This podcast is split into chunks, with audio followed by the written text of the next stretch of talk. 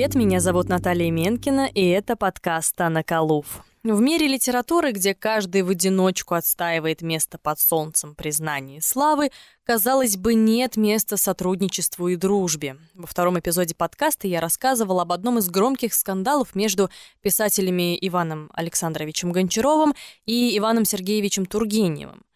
Но я задалась вопросом, что, если бы Гончаров не судился с Тургеневым, а предложил ему вместе написать «Обрыв»? Сейчас остается только фантазировать и предполагать.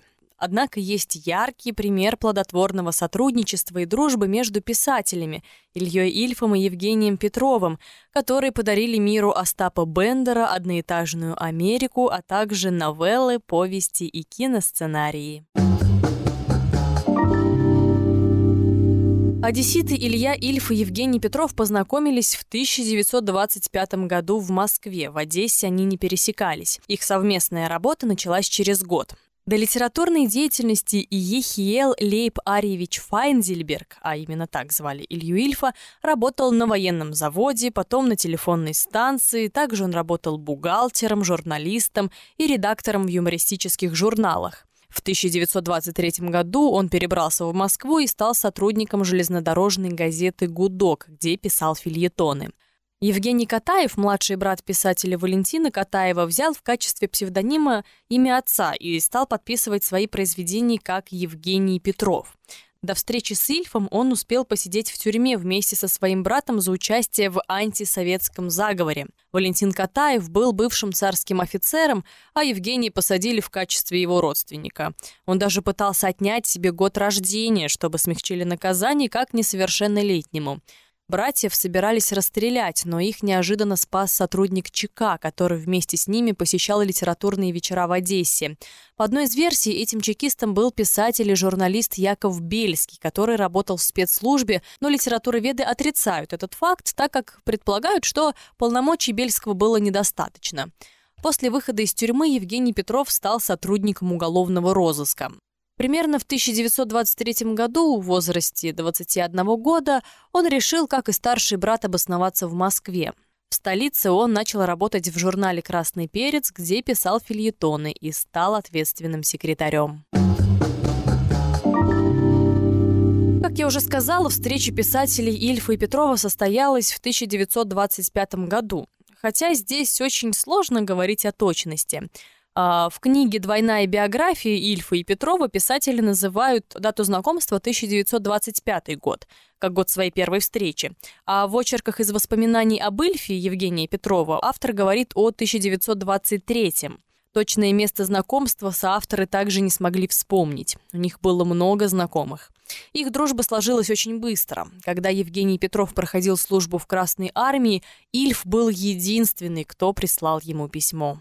Сближением в творчестве послужила четвертая полоса в газете «Гудок», куда пришел работать Евгений Петров после службы в армии. Четвертой полосой называли место в развороте, где публиковали стихотворные фильетоны, карикатуры и различные остроумные комментарии. Там печатались Илья Ильф, Михаил Булгаков, Лев Славин, Валентин Катаев и Юрий Олеша. Как э, позже вспоминал Петров, в комнате четвертой полосы создалась очень приятная атмосфера остроумия. Острили здесь беспрерывно. Человек, попадавший в эту атмосферу, сам начинал острить, но главным образом был жертвой насмешек. Сотрудники остальных отделов газеты побаивались этих отчаянных остряков. В 1927 году Ильф и Петров начинают совместную работу над романом «12 стульев» после путешествия по Крыму и Кавказу.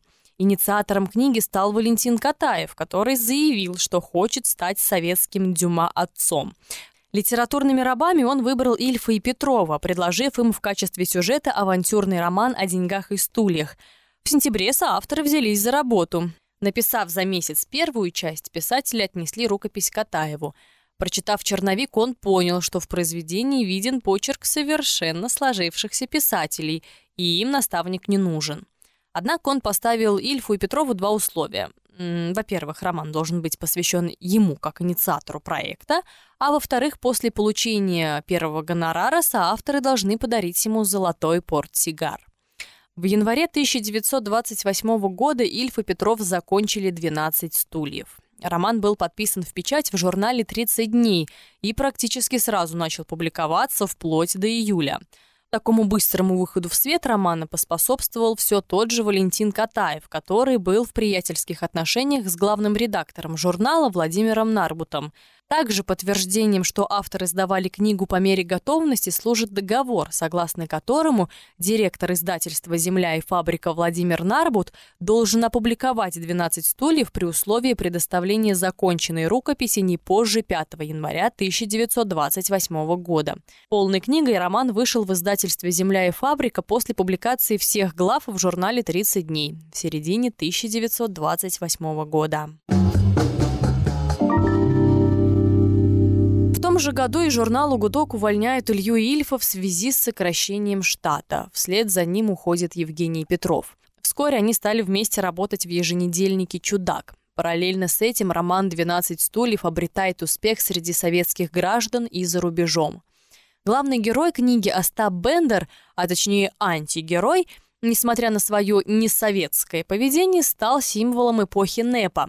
Его прототипом являлся одесский авантюрист Осип Шор, но полноценным образ Остапа стал после командировки писателей в Саратов, где они узнали о местном богаче Андрее Ивановиче Бендере, который посредством фирмы Андрей Иванович Бендер и сыновья перевозил огромные суммы денег.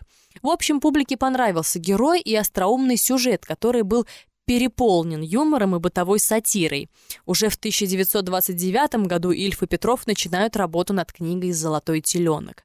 Вариантов названий романа было немало – «Буренушка», «Златый телец», «Телята». Был также вариант назвать роман «Великий комбинатор». Даже сюжет изначально был совершенно другой. А по замыслу Ильфа Остап Бендер должен был заняться поисками молодой наследницы миллионного состояния, оставленного ей погибшим американским солдатом – но если вы читали «Золотого теленка», то знаете, что роман написан совершенно о другом. В финале книги, кстати, Бендер должен был жениться, но, видимо, окольцевать такого героя ни в жизни, ни в романе не судьба. Ильф и Петров в течение трех недель написали первую часть романа, однако дальнейшая работа затянулась, потому что помимо написания книги у писателей было немало работы в журнале. Помимо этого Илья Ильф решил заняться фотографией. О небольшом творческом простое Евгений Петров вспоминал так. «Было у меня на книжке 800 рублей и был чудный соавтор. Я одолжил ему мои 800 рублей на покупку фотоаппарата. И что же, нет у меня больше ни денег, ни соавтора. Он только и делает, что снимает, проявляет и печатает». В 1930 году писатели вернулись к роману. Публикация первой части «Золотого теленка» началась в 1939 году, когда Ильф и Петров еще не закончили книгу. Изначально планировалось издавать роман частями, как «12 стульев», а после сразу выпустить отдельной книгой. Иностранные издатели из Европы и Америки быстро отреагировали на новость о выходе нового романа с великим комбинатором и были готовы как можно скорее перевести и опубликовать роман у себя – в Нью-Йорке «Золотой теленок» опубликовали в 1932 году. За год до этого его публиковали в парижском журнале иммиграции «Сатирикон».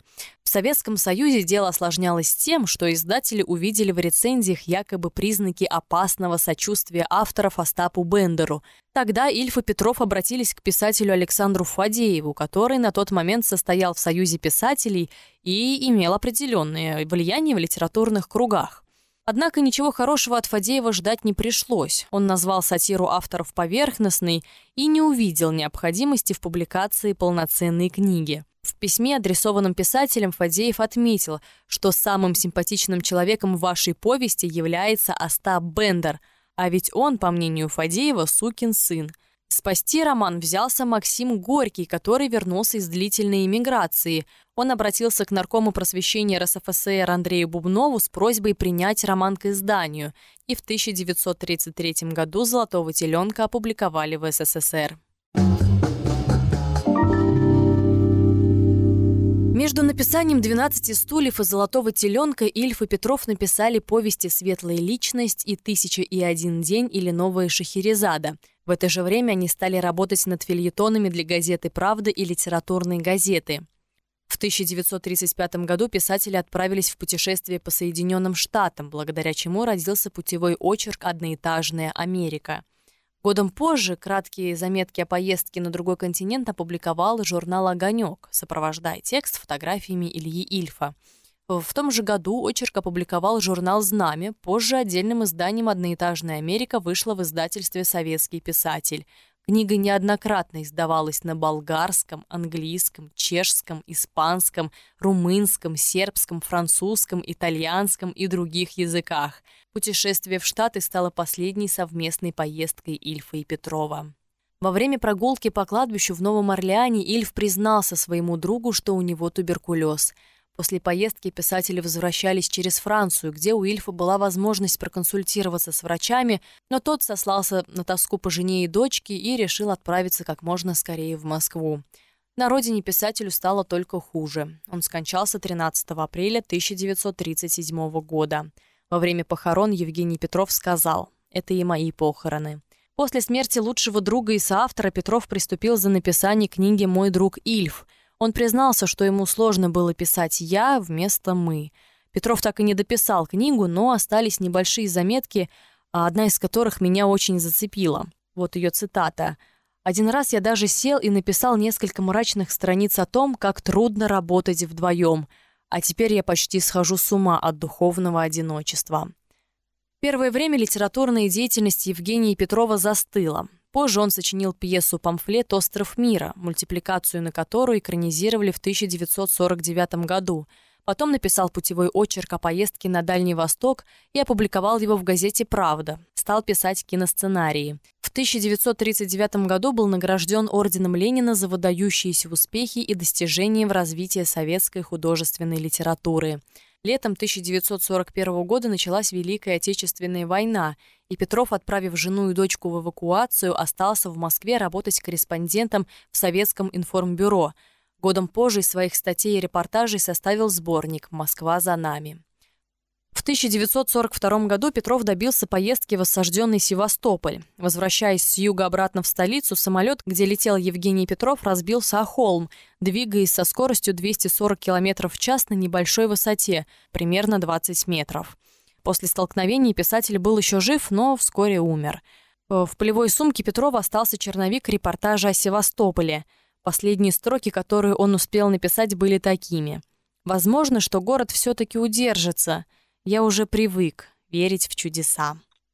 Тандем Ильи Ильфа и Евгении Петрова – яркий пример того, что талантливые люди могут не только делить поприще, но и развиваться вместе, писать книги, которые актуальны без малого спустя сто лет. Образ молодого авантюриста, церковного служителя, работника фирмы «Рога и копыта» вы можете найти вокруг себя, а иногда даже в самом себе. Меня зовут Наталья Менкина. Цените дружбу. А, и еще, подписывайтесь на телеграм-канал Анаколув. Там очень интересно.